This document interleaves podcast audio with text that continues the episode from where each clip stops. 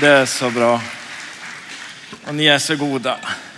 Och ni gillar norskan min. Tack ska ni ha. Hjärtligt tack. Ska jag öppna den här och se vad jag ska predika om? Ska jag verkligen predika om detta? Marcus sa ju att, jag sk- att han gjorde en slags profetisk handling när han eh, försökte klä på mig de svenska eh, effekterna. Och eh, det var profetiskt. Inte för kampen som kommer efter, men den kampen som utkämpas i den här hallen rätt nu. Jag har lagt upp en bild med vad det gäller om nere i Frankrike så att man vet att det är E M i fotboll, att det står mycket på spel för många folk. Ja, jag vet det. Jag vet att någon får vara med och att andra inte får vara med. Ja, jag vet det. Och jag har känt ikväll att jag vill kalla oss från att vara, att vara självupptagna åskådare till att bli helhjärtade deltagare. För det som händer ikväll, det är att miljoner av människor sitter och tittar på tjugotvå män. Och jag vill vara en av dem som tittar. Jag är mycket intresserad. Och jag ska heja på Sverige. Jag ska kanske även be en bön. Jag vet inte helt, men, men kanske även be en liten bön. Jag vet inte om det är lov, men jag ska be om att de gör sitt bästa. Det ska jag göra. Men det som händer är ju att miljoner av människor sitter och tittar. Men tjugotvå personer sliter livet av sig och gör det bästa de kan. Och så blir någon glada och andra blir sargade. Sån är det. Och jag tänkte att kallet ikväll är att kalla oss från att vara självupptagna åskådare till att bli helhjärtade deltagare. Alltså kalla någon upp från soffan, ner från estraden, ut på planen, ut från garderoben. Att några i den här hallen bestämmer sig för den här kvällen. Jag vill göra comeback. Jag vill inte bara titta på. Jag vill vara med. Jag vill spela. Jag vill kämpa. Jag vill vara där. Jag ska ta er med till ett gammalt YouTube-klipp där en triathlon. De här som går i mål, de har simmat fyra, fyra kilometer.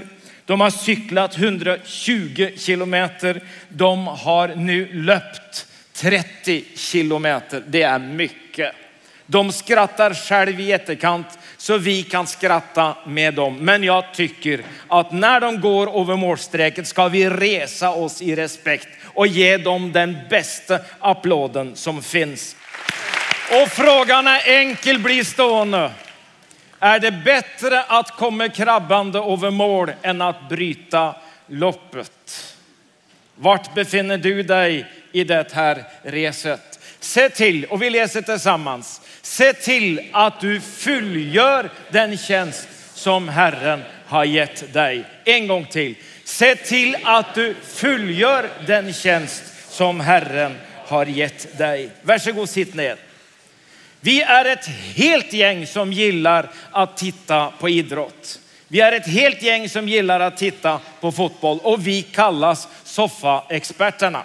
Det är inte de som är professionella som är i studion. Nej, de har en karriär bak sig. De har bevisat att de kan. De har varit tränare, de har varit spelare, de har bevisat. Soffaexperterna är de som inte har bevisat någonting men som kan allt. Ja, och vi är många. Vi är jättemånga.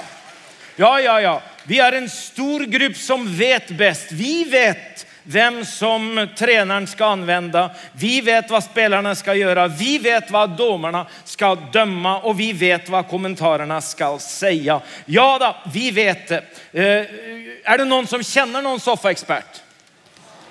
Det är nästan bara kvinnor med handen i värdet. Oj, oj, oj, oj. Ja då, vi är många. Vi ropar högt. Men vi blir sällan hört. Och de finns i kyrkan med. Och jag är så trött på dem. Jag är så trött på dem som kommer och säger till oss som kämpar nästan livet av oss. Och jag sa till er när jag tände, nu vill jag inte höra mer från dig. Vi kämpar livet av oss för att göra det bästa vi kan. Och du lyfter inte en finger. Men du vet bättre än någon annan vad alla de andra ska göra. Kom ner från estraden. Kom ut ur garderoben. Kom upp från bänken. Kom ut på planen. Var med. Inte var en soffaexpert.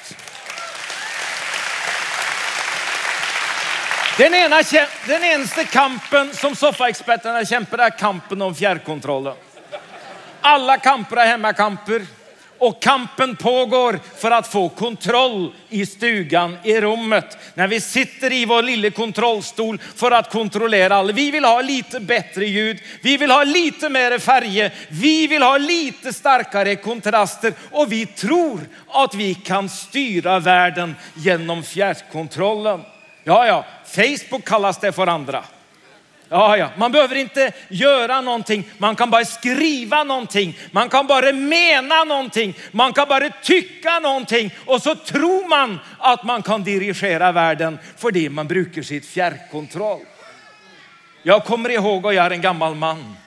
Det är helt otänkbart att tänka tillbaka till den svåra tiden innan fjärrkontrollen kom. Jag förstår inte hur vi orkade med. Vi satt i en stol och tvn var fyra meter borta. När vi skulle ändra det som var på tvn så fick vi komma upp ur soffan. Och vi fick gå över golvet flera meter och dirigera och ordna och kontrollera innan vi kunde gå tillbaka och sätta oss ner igen. Nej, nu är det bättre. Vi kan sitta stilla hela tiden. Halleluja! Vi behöver inte en gång lyfta arslet från... Heter inte det på svensk? Ja.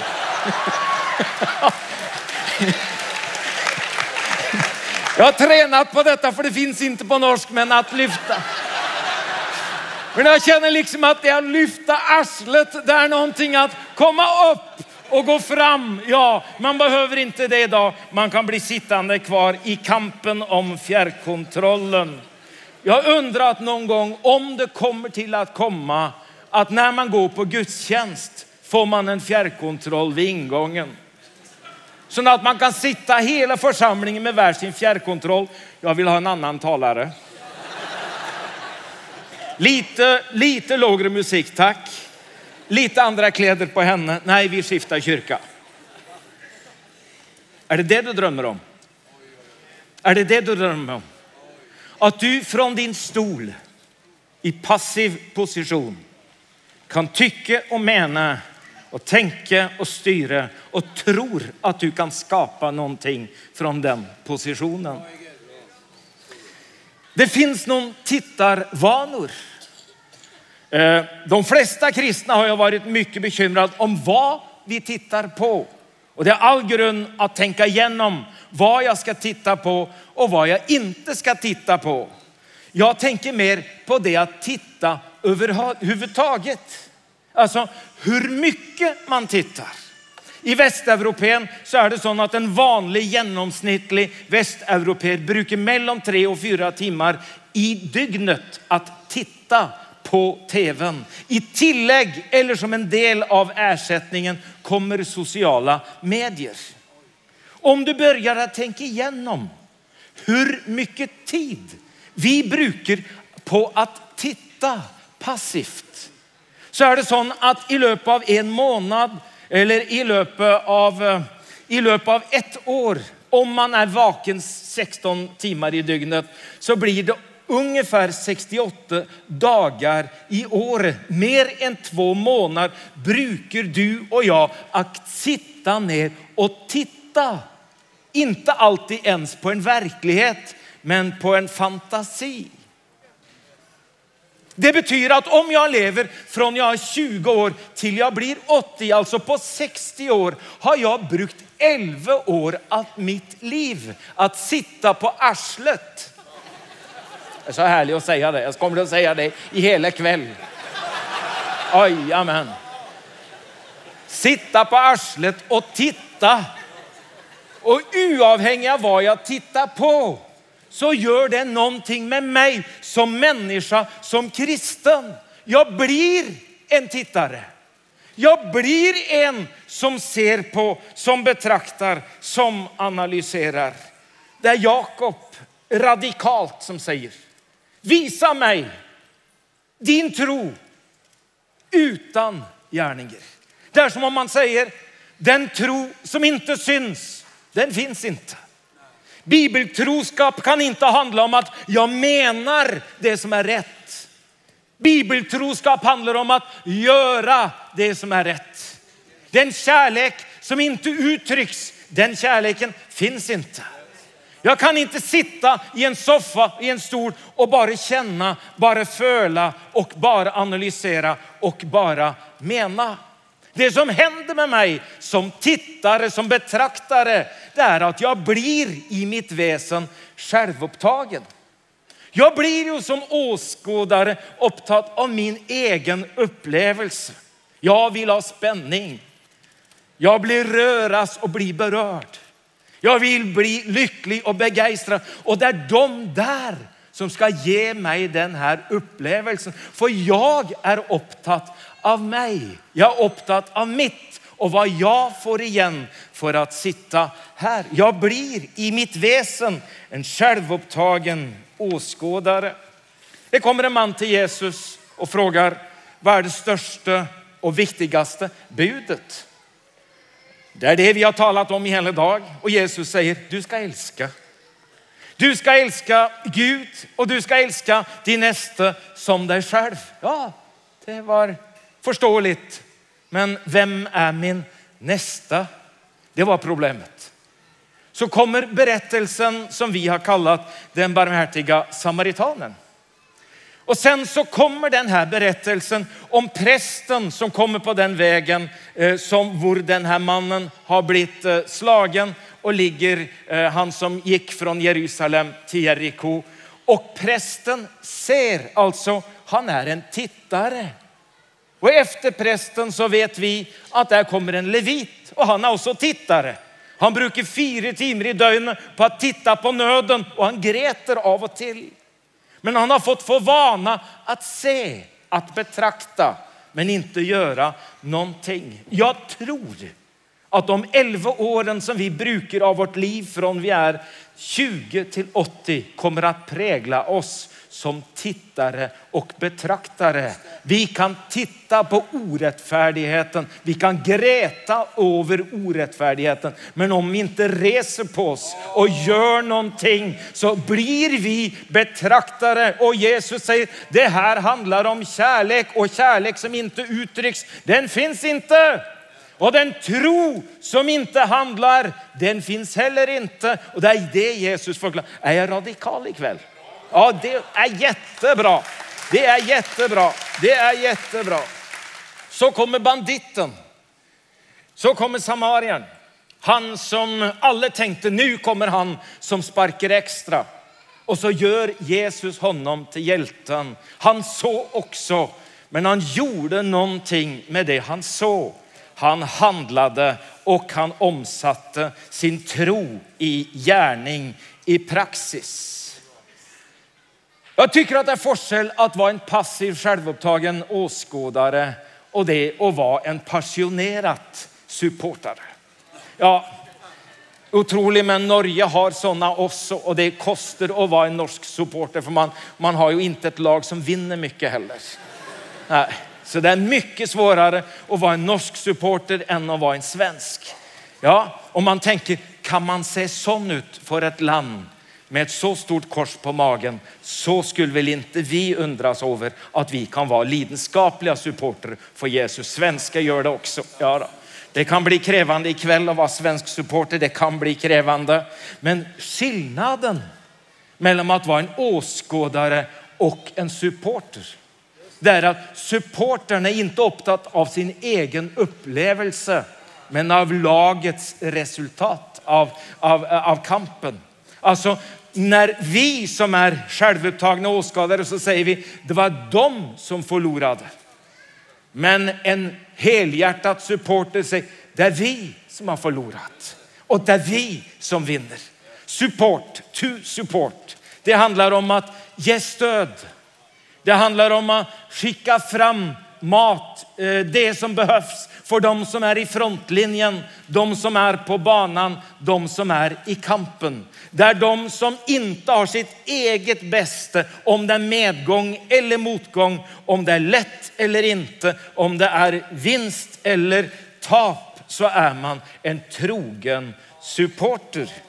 Är du en självupptagen åskådare eller är du en passionerad support? Nu ikväll har vi gett pengar till Ibra Radio. Det är inte för att supporta Ibra, men Ibra supportar de som längtar efter Gud men som inte vet vart han finns. Det betyder att du och jag kan bakifrån och nerifrån ge support till dem som står i första räcke för att vi ska hjälpa dem i den kampen som de står i.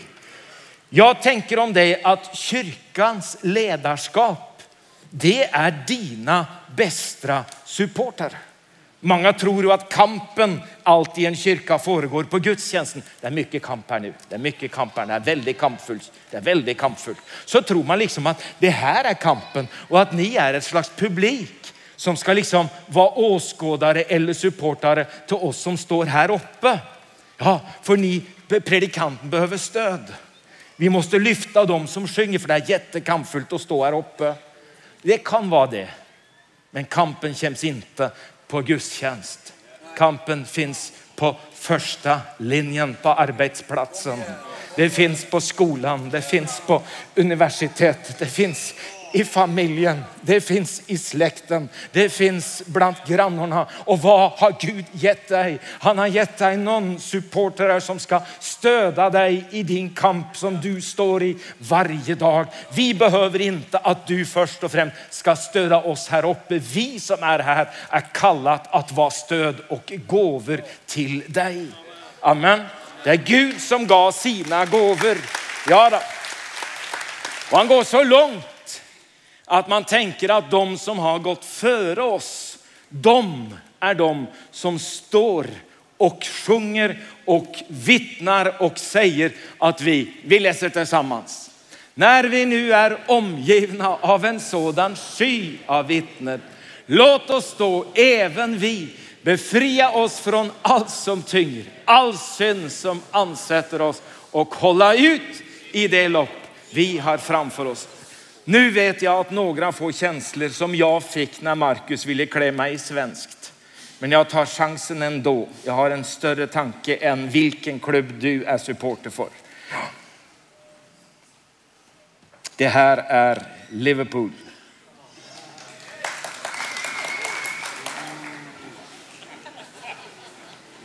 Det här är tjugohundrafem. Det här är Istanbul. Det här är Champions League-final. Det här är kanske ett av de mest underliga mirakler som har skett i fotbollens historia. Kanske när Sverige slog Danmark var samma sak. Men, men, men det här var helt speciellt. Det var helt speciellt. Det här är alltså Liverpool som inte hade gjort någonting och vunnit något i Europa på tjugoett år. Kämpat sig fram till Champions League-final. De har övervunnit Bayern Leverkusen. De har övervunnit eh, Juventus. De har övervunnit och segrat över Chelsea. Och nu finns de i den stora Champions League-finalen. Men A C Milan kommer på banan och innan första omgången är över leder A C Milan, Milan tre noll. Och det är då alla självupptagna åskådare går hem. Men Liverpool, de är känd för att ha världens mest lojala supportrar. Och de har världens mest kända supportersång. Då finns det trettio tusen röda på tribunen, på estraden som tänker. Är det någon gång i historien vårat lag behöver vårt stöd så är det nu. Och så börjar de sjunga You'll never walk alone. Och de sjunger så högt att det hörs ned i garderoben. Och de som finns där nere, de hör att vi har supportrarna med oss. Och det kommer ett annat lag på banan till andra halvlek. Under sker innan extraomgången är över är det tre tre. I straffekonket vinner Liverpool fem tre. Och vem är det som har avgjort kampen? Det är trettio tusen passionerade supportare som inte gick hem för det de tyckte att det gick dåligt. Men de tänkte, vi ska sjunga, ja då, you'll never walk alone. Ni ska få höra. Kom igen. Och lite ljud. Och lite mer ljud. Och lite mer ljud.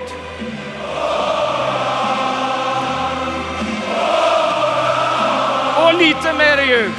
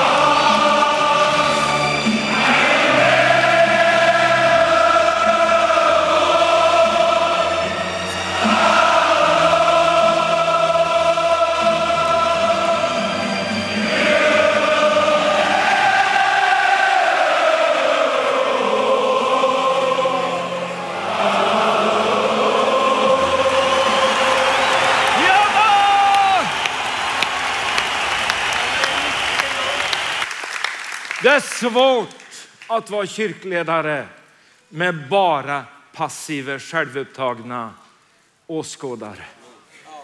Man behöver någon som någon gång skriver några rader. You'll never walk alone. Det gick dåligt sist veckan. Du vet på jobbet att du har haft ett nederlag. Men du vet att det finns ingen där som är ta där för att ta dig ned. De vill lyfta dig, de vill sjunga till dig. Att du går inte alena, även om du finns mitt i stormen. Vi behöver passionerade supportare som supporter som är upptatt av laget, av teamet, av gemenskapen. Och som säger att det viktigaste är ju inte min personliga upplevelse, men att jag stöder dem som står i kampen, på jobben, i vardagen, i missionen och de som gör jobbet. Och jag vill sjunga för dem och jag vill be för dem. You'll never walk alone. Ja då!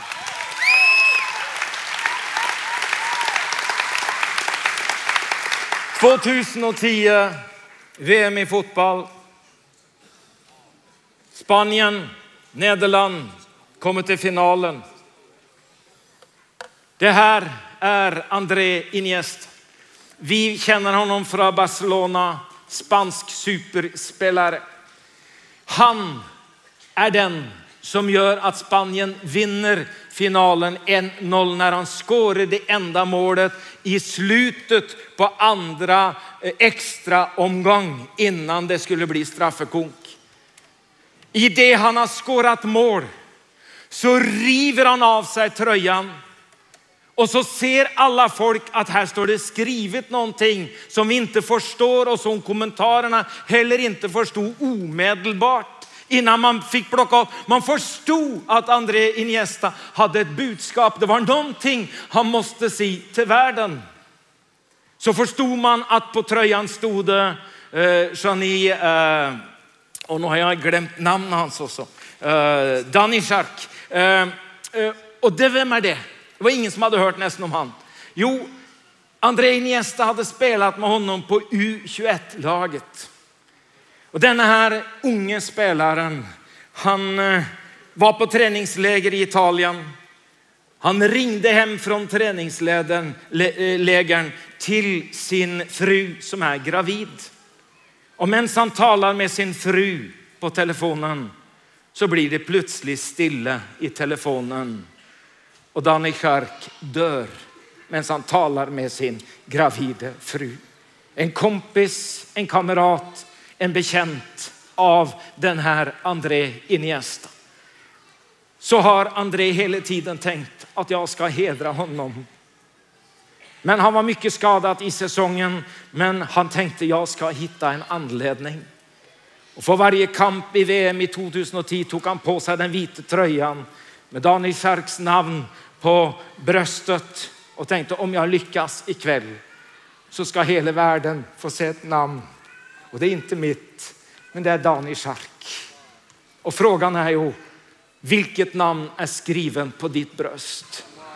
Vem går du ut i kampen och tänker, om jag lyckas så vill jag att någon annan än mig ska hedras och minnas. Och han heter Jesus Kristus. Och det var när jag tänkte på det, att jag tänkte på sången som Pelle Karlsson hade skrivit. Skriv över mina dagar ditt namn med helig skrift.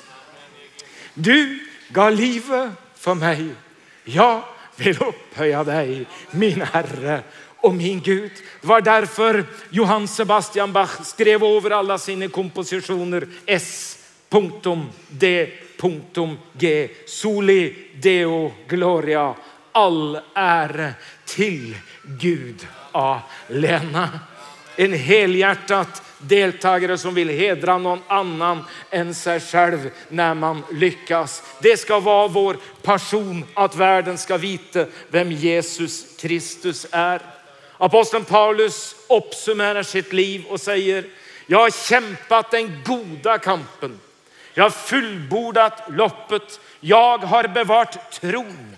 Nu väntar mig rättfärdighetens segerskrans som Herren, den rättvise domaren, ska ge mig den dagen. Och inte bara mig utan alla som längtar efter hans ankomst. Det här var slutet och det var det sista han skrev när han satt och väntade på att dödsdomen skulle fullbordas. Och så säger han, jag har kämpat en kamp. Och man kan kämpa för sig själv. Men man kan också bestämma sig för att kämpa för andra. Man kan kämpa mot fattigdom. Man kan kämpa mot orättvisa. Man kan kämpa mot apati. Man kan kämpa mot ondskap. Man kan kämpa för kärlek. Man kan kämpa för rättfärdighet. Man kan kämpa för godhet. Och Paulus säger, jag har kämpat. Men jag har inte kämpat för mig själv. Jag har kämpat den gode kampen. Och denna kampen har haft ett mål. Och mål handlar ju om synd eller inte synd. För synd är att bomma på målet. Och självmål är att sätta sig själv som mål. Och då förlorar du kampen. Men livet har ett annat mål än mig. Och det har ett större mål än dig och mig. Det finns något annat att gå för än U E F As stora pokal. Och om Sverige och om Zlatan skulle lyckas att stå där och ta emot pokalen så säger vi grattis Sverige, grattis laget och grattis Zlatan. Men jag drömmer om en annan pokal. Jag drömmer om att Herren Jesus Kristus en dag ska säga, det är väl gjort, du tro och Herrens tjänare. Jag vet ju inte vad du drömmer om. Men det jag vet är att det händer mycket undervis som gör att många blir sittande på estraden. Många går in i garderoben. Många tar en timeout och många sätter sig på bänken. Och en hel del blir soffaexperter med fjärrkontroller. Men jag kallar dig att komma ner och komma ut på banan och tillbaka till kampen och tillbaka till den striden som Gud har kallat dig till. Och jag ger dig en liten inspiration till slut. Och det är den här mannen som heter John Stephen Akhwari. För i nittonhundrasextioåtta, O S i Mexiko, nu talar vi maraton. Vi vet att han är favorit att vinna hela O S-maraton för män i Mexiko O L. Vi vet att han tidigt i löpet blir skadad, faller, slår sig, ödelägger benet. Och vi vet att nu är favoriten ute av möjligheten att vinna reset. Ja då, det blir Volde från Etiopien som vinner. Han går i, i mål på en tid som Steven, John Stephen Akhwari ville kunna slått på sitt bästa. När allt är gott och folk har gått hem mer eller mindre för det är mörkt och alla har förlatt stadion, så händer det någonting borta i maratongrinden. Man ser polisljus. Så ser man en löpare som kommer med ett bandage runt benet. Det är John Stephen Akhwari som har bestämt sig för att om jag inte vinner så ska jag heller inte bryta. Och så fullför han löpet och så går han till mål. En historia som är så stor. Varför bröt du icke löpet? Mitt folk sände mig icke femtusen miles för att starta löp. De sände mig femtusen miles för att fullföra löp. Jag vet att det finns folk i denna församling som har varit ute för hårda kamper. Det är ok med en timeout. Det är ok med en pause. Men det är inte ok att bryta. Gud har kallat dig inte bara till att starta, men Gud har kallat dig till att fullföra. Gud har inte bara gett dig en ny start i livet, men han vill att du ska hålla fast på målet han gav dig. Att du inte ska bomma på målet, men att du ska fullföra. Om du så ska krabba in över målstreken så vill Gud ta hand om dig. Amen. Det var predikan. Det var predikan. Som var det. Det var inte mer, inte mindre än det. Det var predikan. Så säger man, hur avslutar man ett sånt möte? Jag har en tanke och jag vet inte om det är rätt, men jag har tänkt att jag vill att alla som finns i en form av församlingsledning, och jag ska inte be dig göra något annat än att detta, att komma fram så folk kan se er. Ni som befinner sig här i hallen och som är med i en eller annan form för församlingsledning eller ledning i pingst, som har en ledarfunktion. Ni som vet att ni är kallad att supporta folk som står i den hårdaste kampen i vardagen. Kom fram så vi kan få se er. Och så ska ni stå vänd mot folk. Tack ska ni ha för att ni kommer. Åh så vackert. Åh så vackert. Åh så många. Kom. Kom.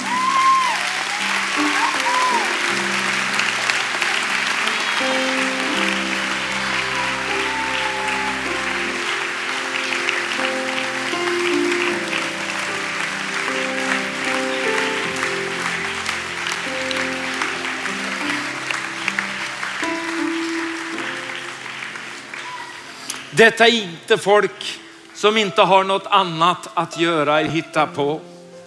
Detta är inte folk som inte kunde bruka sina talanger till något annat, eller sin fritid eller tid och pengar och talanger till något annat.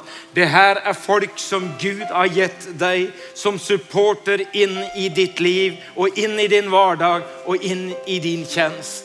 Det här är gåvor som Gud har gett oss som är i kyrkan för att de här genom sitt liv, genom sin undervisning, genom sina förböner är ditt bästa och största stöd. Det här är dina passionerade, helhjärtade supportrar som har gett dig från Gud som gåva för att de ska hjälpa dig i den kampen du står i familjen, i släkten, bland grannarna och på jobben. Och nu tänker jag att vi som är här ute ska tacka Gud för dessa.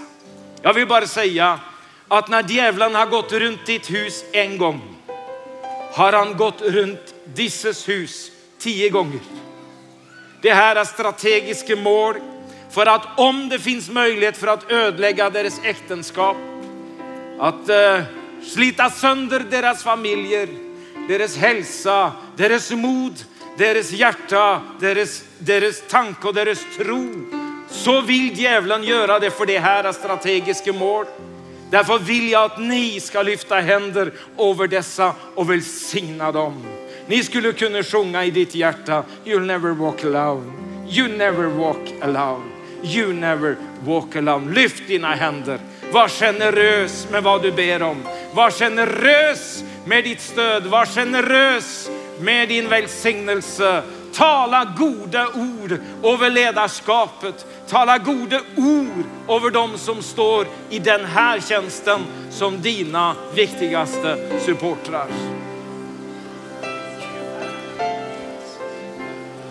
Ni som står här behöver inte gå in i något själavård eller samtal med någon. Men om du vill lägga händer på den, han eller henne som står bredvid dig, så be några och tacka och bara stöda varann ett ögon. Mens folk här fortsatt lyfter sina händer och välsignas. Det här är ju kärntropper. Det är de som vill avgörande vad om vi går fram eller vi går tillbaka. Om det blir seger eller om det blir nederlag. Om vi rycker fram eller om det blir tillbakaträckning.